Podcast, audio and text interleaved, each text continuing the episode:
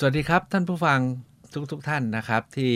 ติดตามเที่ยวมีเรื่องกับหมอบัญชา ตลอดมาตอนนี้เนี่ยผมพาไปเที่ยว ไม่ทราบว่าเบื่อหรือยัง หรือเหนื่อยหรือยัง หรือตามไปครบหรือยังครับ บางคนบอกว่าต้องไปแล้วก็เปิดฟังไปด้วย คราวนี้ผมอยากจะพาไปไกลหน่อย แม้จะยังไปไม่ได้ แต่ใจมันอยากจะไปเสียแล้วล่ะครับ ผมจะพาไปเที่ยวอู่ฮั่น แล้วก็ไปตามรอยสามก๊กที่ผาแดง เที่ยวมีเรื่องครั้งนี้ไปไกลนะครับ ออกนอกประเทศกันเลย เที่ยวมีเรื่อง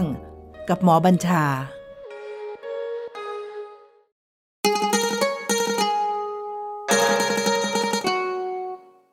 ผมว่าถึงวันนี้เนี่ยฮะตลอดปีที่ผ่านมาเนี่ย เราทุกคนรู้จักอู่ฮั่น นะครับ เพราะว่าเป็นอะไรที่สร้างอะไรก็ไม่รู้ให้โลกเราเนี่ยเปลี่ยนกันทั้งโลก จนถึงวันนี้ก็ยังไม่รู้จะลงเอยแบบไหน แต่ก็เริ่มคลี่คลาย ทุกคนคงรู้อยู่แล้วนะครับว่าอู่ฮั่นก็คือ แดนที่แรกพบโควิด -19 แต่ถามว่าจริง ๆ แล้วอู่ฮั่นเนี่ยมีอะไรน่าไปเที่ยว อู่ฮั่นเนี่ยมีความสำคัญมากในประวัติศาสตร์ของจีน เพราะว่าโดยทำเลที่ตั้งของอู่ฮั่นเนี่ยเขาว่ากันว่าเป็นจุดเชื่อมต่อเหนือใต้และตะวันออกตะวันตก ถ้าจะขึ้นไปปักกิ่ง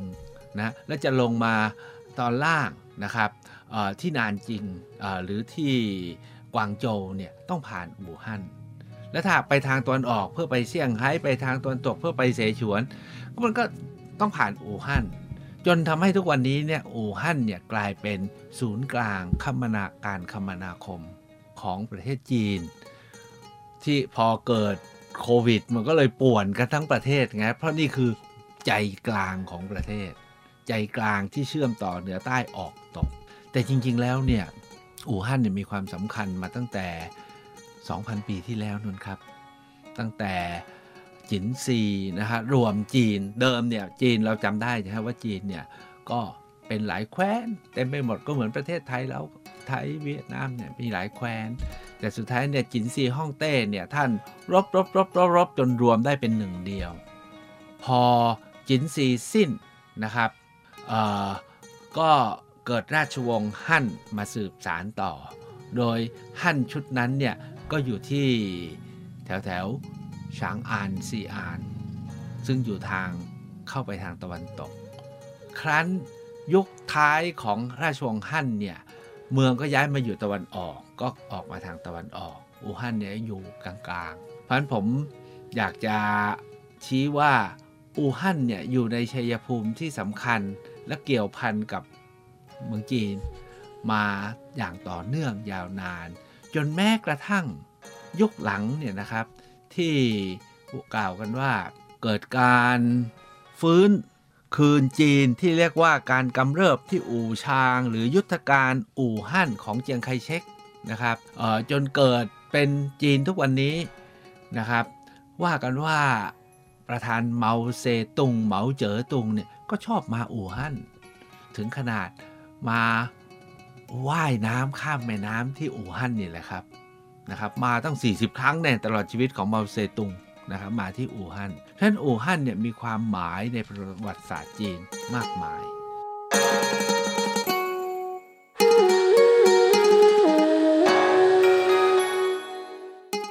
ก่อนที่จะไปไปกันไปเที่ยวอู่ฮั่นเนี่ยนะครับ ผมอยากจะชวนท่านถามท่านหน่อยว่า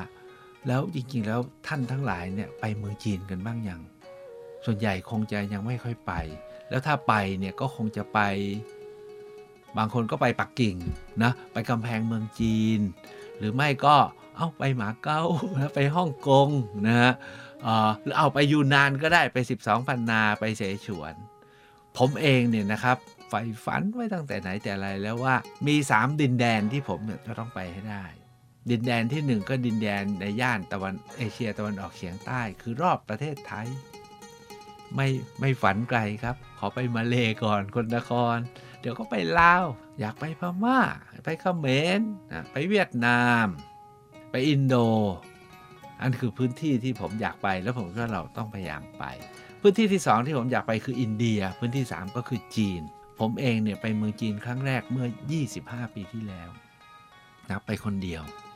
ไปแบบซ้ำเหมานะฮะแล้วก็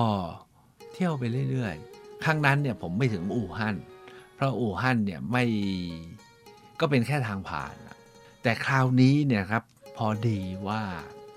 เมื่อก่อนจะเกิดโควิดเนี่ยผมเนี่ยเตรียมตัวจะไปสัวเถา ก็คือไปบ้าน เรียกว่าเป็นบ้านแดนกำเนิดของทวดของทวดนะครับ ก็อยากจะไปให้ถึงที่เราเป็นมีเลือดจีน ผมเนี่ยมีเลือดจีนสักประมาณ 7-80%นะครับ โดยฝ่ายแม่เนี่ยเป็นแต้จิ๋วมาจากเกียวเพ่งที่แถวแถวสัวเถา ส่วนพ่อเนี่ยเป็นฮกเกี้ยนนะครับมาจากฟูเจียนก็เหนือไปจากย่านสัวเถาไม่มากนัก ก็ตั้งใจที่จะไปนะครับ ก็พอจะไปอย่างนี้เนี่ยอยากไปตามรอยบรรพชนเนี่ยก็ไม่อยากไปเอง เพราะว่ามันต้องมีตัวช่วย ผมก็เลือก คุณปริวัติจันทร์ซึ่งเป็นมักคุเทศมือหนึ่งของการไปเที่ยวเมืองจีน เพราะว่าคุณปริวัติเนี่ยรู้ภาษาจีนและศึกษาเรื่องจีนมาก เรียกว่าเป็นหนึ่งในตัวพ่อของพาเที่ยวเมืองจีน แต่พอดีฮะวันที่กำลังจะเดินทางอะอู่ฮั่นระบาด แล้วก็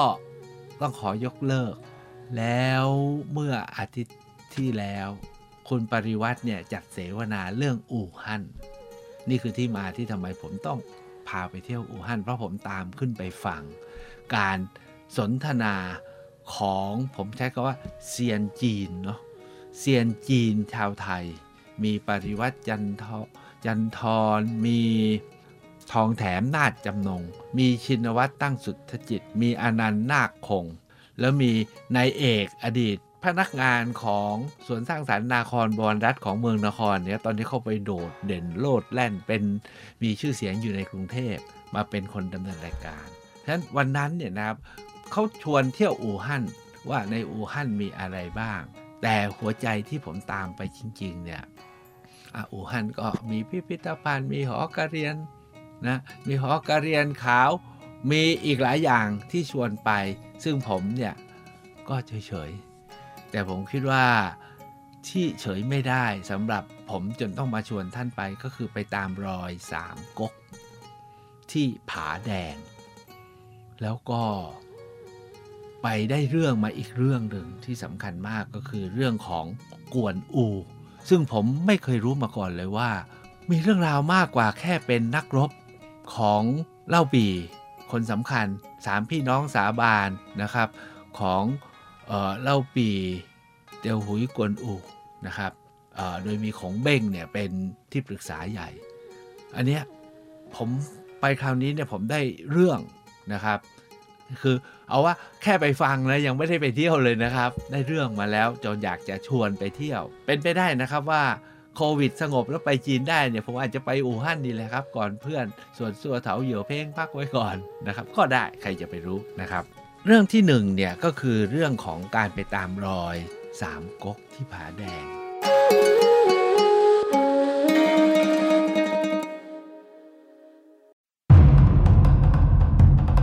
ท่านผู้ฟังที่เคยติดตามสามก๊กเนี่ยคงเคยได้ยินนะยุทธการที่ผาแดง ว่ากันว่าเป็นยุทธการที่สำคัญที่สุดยุทธการหนึ่งในเรื่องสามก๊กเลยแหละ ภาษาที่เราชอบเรียกกันในเมืองไทย เราไม่เรียกว่ายุทธการที่ผาแดง เราเรียกว่าโจโฉแตกทัพเรือ พอนึกออกนะครับ งานนี้เนี่ยนะเขาบอกว่าเป็นงานแรกที่สามก๊กเกิดขึ้นอย่างชัดเจน เพราะสามฝ่ายเนี่ยประกาศชัดแล้วว่าไม่ยอมกัน แล้วก็มีกลเม็ดเด็ดพลายชั้นเชิงในการรบ แล้วที่สำคัญก็คือทำให้ทัพโจโฉซึ่งใหญ่ที่สุด พ่าย ด้วยกลเม็ดที่บางคนบอกว่าเล่เล่เพทุบายนะครับ กลเม็ดของขงเบ้งนะครับ ที่ไปกล่อมจนซุนกวนฝ่ายงอกกกเนี่ยนะครับ เอาด้วย แล้วก็ทำให้โจโฉซึ่งมาด้วยทัพใหญ่ตอนแรกเนี่ยนะครับ จริงๆ แล้วทีมซุนกวนเนี่ยเตรียมที่จะไปยอมโจโฉต้องอย่าลืมนะตอนนั้นเนี่ย เกิดการเปลี่ยนแปลงเอาว่า ราชวงศ์ฮั่นเนี่ยยุคปลายแล้วพระเจ้าเล่าเซียนอะไรเนี่ยก็กำลังอ่อนแอล่ะ แล้วก็ทางฝ่ายโจโฉเนี่ยซึ่งเป็นฝ่ายกลุ่มอำนาจของราชวงศ์นี้เนี่ยก็ขึ้นมาตั้งตัวเป็นใหญ่คุมทุกสิ่งทุกอย่างของยกกกนะครับข้างฝ่ายไม่ใช่ของฝ่ายของฝ่ายวุยกกนะครับโจโฉเนี่ยวุยกกนะครับที่ คุมใหญ่สุด จนคุมอำนาจได้เบ็ดเสร็จ แปลว่าฮ่องเต้ยุคนั้นก็อยู่ในอานัตของโจโฉฝ่ายเล่าปีเนี่ยนะครับ ก็ถือว่าเป็นคนที่สืบสารของราชวงศ์ฮั่นมา ก็ประกาศตั้งตัวว่าไม่ยอมนะครับแล้วก็ไปได้ของเบ้งนะฮะแต่จริงๆเนี่ยอ่อนแอมีกำลังเล็กนิดเดียวนะครับ เเพียงแต่ว่าพอดีไปได้ขงเบ้ง แล้วก็มีเลือดของฮ่องเต้ ก็มีแรงหน่อยหนึ่งแล้วก็ที่ตั้งก็ไม่ได้อยู่ในทำเลที่ใหญ่แล้วที่ดีเท่าไหร่นะครับ ขณะที่งอกกกเนี่ยของซุนกวนเนี่ยท่านอยู่ที่แถวแถวนานจริงนะครับ ซึ่งเป็นท่าเรือใหญ่แล้วคุมการเดินทางทางทะเล คือเมืองจีนเนี่ยนะครับ ความมั่งคั่งของจีนเนี่ยนอกจากคุมภายในให้ได้เนี่ยมันต้องคุมการเดินทางค้าขายกับภายนอกได้ด้วย ฝ่ายโจโฉซึ่งอยู่วีกกเนี่ยอยู่ตอนเหนือเพราะนั้นก็คุมเส้นทางสายเหนือได้นะครับ เส้นทางสายไหมทางบกนะครับ ฝ่ายงอกกกของซุนกวนเนี่ยก็อยู่ริมทะเล ก็คุยเส้นทางสายไหมทาง ก็คุมเส้นทางสายไหมทางทะเล ซึ่งมาทางทะเลได้ ฝ่าย เท่าปีเนี่ยอยู่ดินแดนภายในติดต่อกับเสฉวนเสฉวนเนี่ยจริง ๆ ก็มีทางนะครับ ที่จะออกมาแถวแถวพม่าแถวย่านอะไรย่านไทยอาหม ย่านอินเดียตอนเหนือได้แต่โอ้โหต้องผ่านภูเขาที่กันดานมากแล้วไม่ง่าย เพราะฉะนั้นกำลังก่อน้อย แม้เสฉวนจะเป็นแดนเกษตรสำคัญเนี่ยแต่ช่องทางที่ยังมีความมั่งคั่งก็ไม่มากนักสู้สองเจ้านู้นก็ไม่ได้ เพราะจริงๆเนี่ยเกมอำนาจตอนนั้นเนี่ย โจโฉตั้งใจที่จะมาจับมือกับซุนกวน เพื่อรวมกันเป็นหนึ่ง ถ้าโจโฉครองเอาชนะซุนกวนหรือซุนกวนเนี่ยพร้อมใจยอมโจโฉนะครับ ก็จบฮะไม่เกิดหรอกสามก๊กนะครับเล่าปีก็ค่อยๆ หมดสภาพไปพีโจโฉเนี่ยยกทัพใหญ่มากนะมาซุนกวนเนี่ยก็ประเมินกำลังแล้วสู้ไม่ได้ ก็เตรียมกันครับที่ว่าจะไปต้อนรับทัพโจโฉฝ่ายของเบ้งเนี่ยแหละครับ ก็เข้ามาขอพบกับพวกนักปราชญ์ของซุนกวน แล้วก็สนทนานู่นสนทนานี่ถูกล้อมถูกหัก ผมผมไม่อยากจะพูดในรายละเอียดนะครับ อ่านไปแล้วเนี่ยผมว่าชั้นเชิงเกมการพูดของของเบ้งเนี่ยแย่แย่หยอดหยอดนะ ไม่ว่าจะในสามก๊กฉบับไหนก็ตาม แย่แย่หยอดหยอดจนกระทั่ง ฝ่ายซุนกวนเนี่ย เปลี่ยนใจฮะไม่ไปไม่ไปเข้าฝ่ายโจโฉบอกว่างั้นก็มาร่วมกัน โดยฝ่ายโจโฉก็ประกาศว่า เอ้ย ฝ่ายของเบ้งเนี่ยนะครับ ก็บอกว่าไม่ยาก เดี๋ยวจะเรียกลม เดี๋ยวจะทำไงให้มีอาวุธเกาทัน พร้อมที่จะถล่มเรือ ทั้งๆทที่จริง ๆ แล้วเนี่ย ตัวเองก็รู้ว่าตัวเองไม่มีอะไรสักอย่างหนึ่งนะครับ เพียงแต่ที่เราใช้คำว่าขงเบ้งเป็นผู้อย่างรู้ดินฟ้าอากาศนี่ครับ ก็คือขงเบ้งเนี่ยพอรู้แล้วเรียกว่ารู้ meteorology คือรู้พยากรณ์อากาศ รู้ฤดูลมนะรู้กลเม็ดสำคัญผมว่ามีสองกลเม็ดเองที่ที่ของเบ้งใช้ในงานนี้ อันที่หนึ่งก็คือทำให้ซุนกวนมาเข้าด้วยนะครับ อันที่สองเนี่ย รับปากทางฝ่ายซุนกวนว่าจะหาลูกเกาทันมาให้ซุนกวนได้ใช้พอที่จะรับศึก ซึ่งต้องต้องใช้เป็นแสนแสนลูก แล้วตอนนั้นรู้กันอยู่ว่ามีอยู่ที่มีอยู่เองเนี่ยไม่ใช่เท่าไหร่นี่นะครับ สุดท้ายเนี่ยครับพอกลางคืนวันที่มีหมอก หมอกหนาคงไม่รู้ว่าหมอกหนานะครับฤดูนี้ช่วงนี้หมอกหนาที่โจโฉลงมาความจริงเนี่ยโจโฉลงมาก็มาเจอโรคระบาดเหนื่อยมาก เพราะตัวเองเนี่ยกองกำลังเนี่ยเป็นฝ่ายเหนือใช่ไหมครับต้องลงมาในแดนตอนใต้ ซึ่งต้องผ่านน้ำผ่านป่า ก็มาก็อิดโรยแล้วเจอโรคระบาด แต่ที่สำคัญก็คือวันที่หมอกลงหนา ซึ่งเขาว่าของเบ้งรู้อย่างรู้ดินฟ้าอากาศก็เลยวางหมากให้ เอาเรือออกไปท่ามกลางหมอกหนา แล้วก็ส่งเสียงโห่ให้ฝ่ายกองทัพโจทัพเรือโจโฉซึ่งอยู่ในกลางม่านหมอกเนี่ยตกใจ ด้วยอารามที่ตกใจเนี่ยนะครับ ก็เลยยิงหายิงหาเกาทันยิงเข้าใส่เรือ โดยในเรือของทางฝ่ายของเบ้งเนี่ย ผมใช้ภาษานี้แล้วกันนะมีฟูกมีฟางนะครับ ที่จะให้ เกาทันทั้งหมดมาเนี่ยก็ตัดปีกอยู่ติดอยู่กับสำลีอะติดอยู่กับฟาง ติดอยู่กับอะไร เหมือนว่าเขาส่งเกาทันมาให้ใช้ ทางนี้ก็เป็นซอฟนะฮะ แล้วก็แอบสอบเกาทันไว้ล่อเกาทันยิงก็มายิงก็มายิงก็มายิงก็มา ไม่ปรากฏตัวฝ่ายนู้นก็กลัวได้ยินแต่เสียงนึกว่าศึกใหญ่มาแล้วอยู่ในน้ำตัวเองไม่รู้ชัยภูมิ ยิงยิงยิงจนเป็นที่พอใจรู้สึกว่าได้ลูกเกาทันพอไปให้สุนกวนแล้ว ก็เอาไปให้สุนกวน สุนกวนก็อ๋อมีอาวุธพอ นั่นคือเรื่องที่หนึ่งนะครับ อันที่สองเนี่ยวันที่แตกทับไฟเนี่ยนะครับที่ผาแดงเนี่ยนะครับ วันนั้นก็เป็นวันที่รู้ทิศทางลมนะครับ แล้วก็ของเบงก็ตั้งหอเรียกลม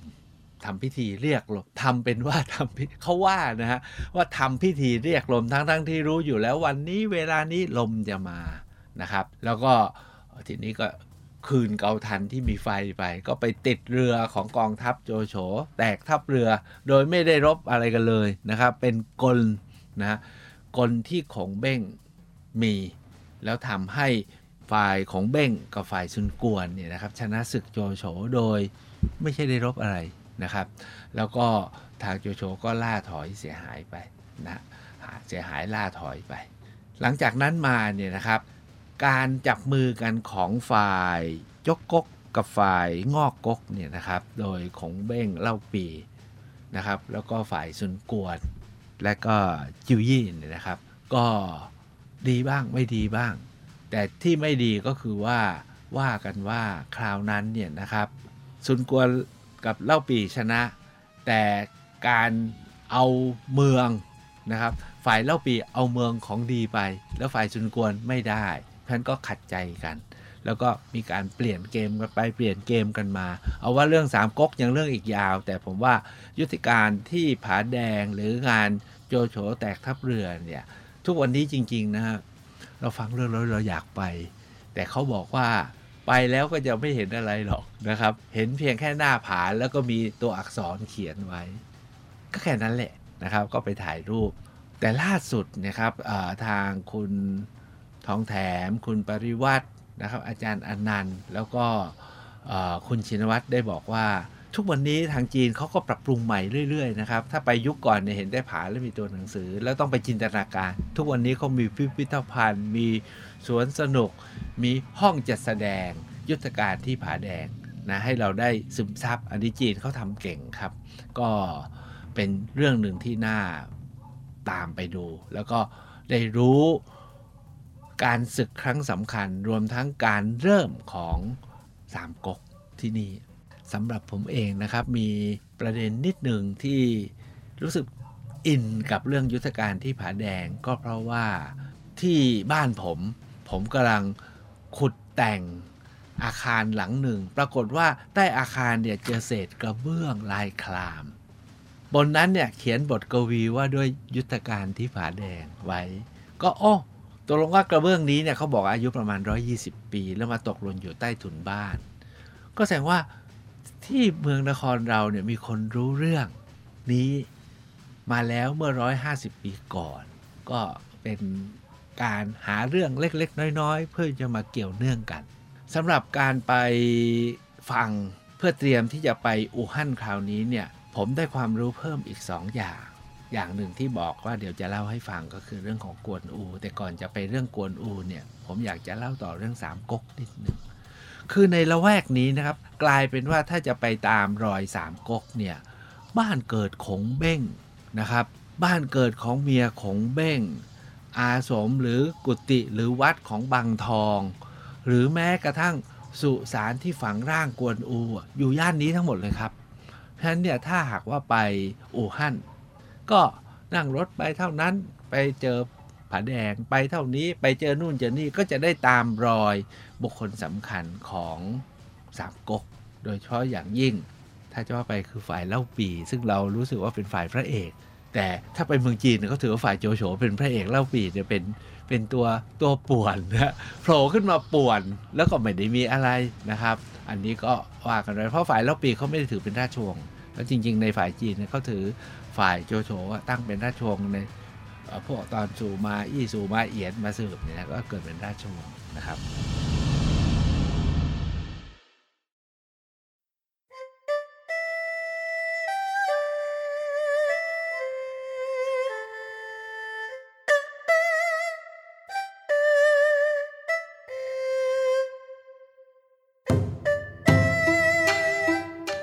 ก่อนที่จะจบเรื่องนี้เนี่ยเรื่องอู่ฮั่นเนี่ยแดนอู่ฮั่นเนี่ยจะมีเรื่องสำคัญอีกเรื่องหนึ่งก็คือ วัดหรือวิหาร หรือหออนุสรกวนอูในประเทศไทยเราเนี่ยนะครับ เราก็จะมีศาลเจ้ากวนอูอยู่เต็มไปหมดเลย ที่บ้านผมที่นครศรีธรรมราชเนี่ยที่ปากตรอกบ้านผมเนี่ยมีศาลเจ้ากวนอูอยู่ ที่สำคัญกว่านั้นก็คือ กงผมเองฮะเป็นคนเชิญป้ายมามาป้ายศาลเจ้ากวนอูมาติดตั้งไว้ที่นี่ แล้วในป้ายเนี่ยเขียนเลยเชิดชูเล่าปีเชิดชูเล่าปีนะครับ เพราะก็เป็นฝ่ายกวนอูก็ต้องเชิดชูเล่าปีผมเนี่ยก็ไม่ได้เข้าใจอะไรมากรู้แต่ว่ากวนอูก็เป็นนักรบนะที่บ้าปิ่นนะแต่บ้าปิ่นน้อยกว่าเตียวหุยไปหน่อยนึงเตียวหุยนี่โอ้โหมันระห่ำเลยนะครับ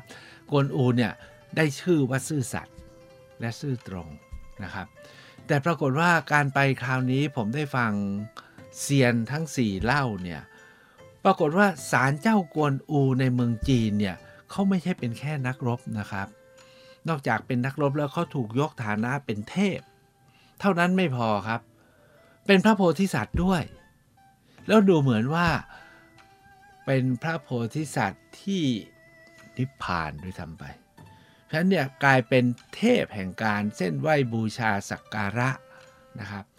แล้วก็กลายเป็นจะเรียกว่าเป็นเทพของศาลเจ้า หรือสุดท้ายเนี่ยเป็นพระโพธิสัตว์ที่ช่วยในการสร้างวัดทั้งหลายวัดในเมืองจีน ก็ทำให้ความเข้าใจของผมต่อกวนอูเนี่ยเปลี่ยนไป แล้วก็ทำให้เข้าใจวิธีคิดของคนจีนนะครับว่า คนจีนเนี่ยเขาเอาสามอย่างมาผนวกกัน คือขงจื้อ เต๋าแล้วก็พุทธมาบวกกันกลายเป็นใช้คำว่าไงเนี่ยบอกไม่ถูกอะ่ะก็คือเป็นศาสนาที่มีเทพเต็มไปหมด และเทพเหล่านั้นก็เป็นพระโพธิสัตว์ไปด้วย แล้วก็บางองค์ก็บูชาพระพุทธเจ้าเป็นตัวแทนพระพุทธเจ้าด้วยนะครับมีปรัชญา มีหลักคิด นะฮะมีแนวทางที่ผสมผสานอย่างน่าสนใจ จนทำให้ แม้กระทั่งทุกวันนี้นะครับ เป็นคอมมิวนิสต์แล้วเนาะต้องใช้ก็เป็นคอมมิวนิสต์แล้วนะ เราคงจำได้นะครับ ยุคหนึ่งเนี่ยทางจีนพอประกาศเป็นคอมมิวนิสต์มี Red Guard ปฏิวัติวัฒนธรรม รื้อศาลเจ้า ล้มล้างทุกสิ่งทุกอย่าง ถือประธานเหมาใช่ไหมเป็นเป็นเทพพระเจ้า ถือรัฐถือดาวแดงเป็นนำทาง แต่พอถึงวันนี้ ที่ว่าเป็นคอมมิวนิสต์ก็เป็นคอมมิวนิสต์แบบใช้เทคนิคทุนนิยมนะครับ เข้าสู่ระบบตลาด แล้วก็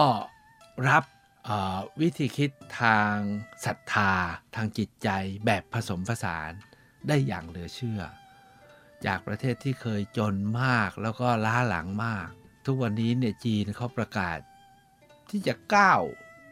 พ้นนะครับ ผมใช้คำว่าก้าวพ้นไปจากการแข่งขันกับที่เราเคยเรียกว่า นานาอารยประเทศของโลกตะวันตกที่ก้าวหน้าเนี่ยเหมือนเขาจะประกาศที่จะก้าวพ้นแล้วก้าวเลยไปแล้ว ดูอย่างกรณีโควิดสิครับ จีนเป็นต้นทาง ที่เกิดการระบาดแรกแล้วเราคิดว่าคงล้มแล้วก็เละแล้วก็ระเนระนาด อ้าว ประชากรเขาพันห้าร้อยล้าน เขาเปลี่ยนแป๊บเดียวเขาจัดการได้หมด เขาผลิตวัคซีนได้ แล้วเขาเตรียมที่จะก้าวไปต่อ ในขณะที่โลกที่เราเคยยกให้เป็นประเทศที่ก้าวหน้าเป็นนานาอารยประเทศนะครับ ลองไปดูสิครับ อันดับประเทศ 2-3ประเทศแรกที่โควิดรุนแรงได้ร้ายแรงเนี่ยทุกวันนี้ยังเอาไม่อยู่เลยนะครับในร้อยกว่าล้านคนที่ติดโควิด แล้วตายไปแล้ว 2 ล้านกว่าชีวิตเนี่ยนะครับ อยู่ตรงนั้นนะฮะขณะที่จีนเนี่ยน่าจะแย่ที่สุดเนี่ยไม่เป็นอย่างนั้น เพราะฉะนั้นเนี่ยผมก็อยากจะทิ้งท้ายนะครับว่าจีน มีอะไรให้ไปเที่ยวเยอะมาก แล้ววันหลังผมจะพาไปเที่ยวเพิ่มเติมผม ทุกวันนี้ผมไปเที่ยวจีนมาแล้วสิบกว่าเที่ยว แล้วไปเจาะนู่นเจาะนี่เกือบทั่ว อู่ฮั่นยังไม่ได้ไป แต่ไปฟังเข้ามาแล้วรู้สึกอยากไปก็เลยเอามาชวนไปเที่ยวครับ แล้วพบกันคราวหน้าครับไปที่ไหน คอยติดตามครับ สวัสดีครับ เที่ยวมีเรื่องกับหมอบัญชา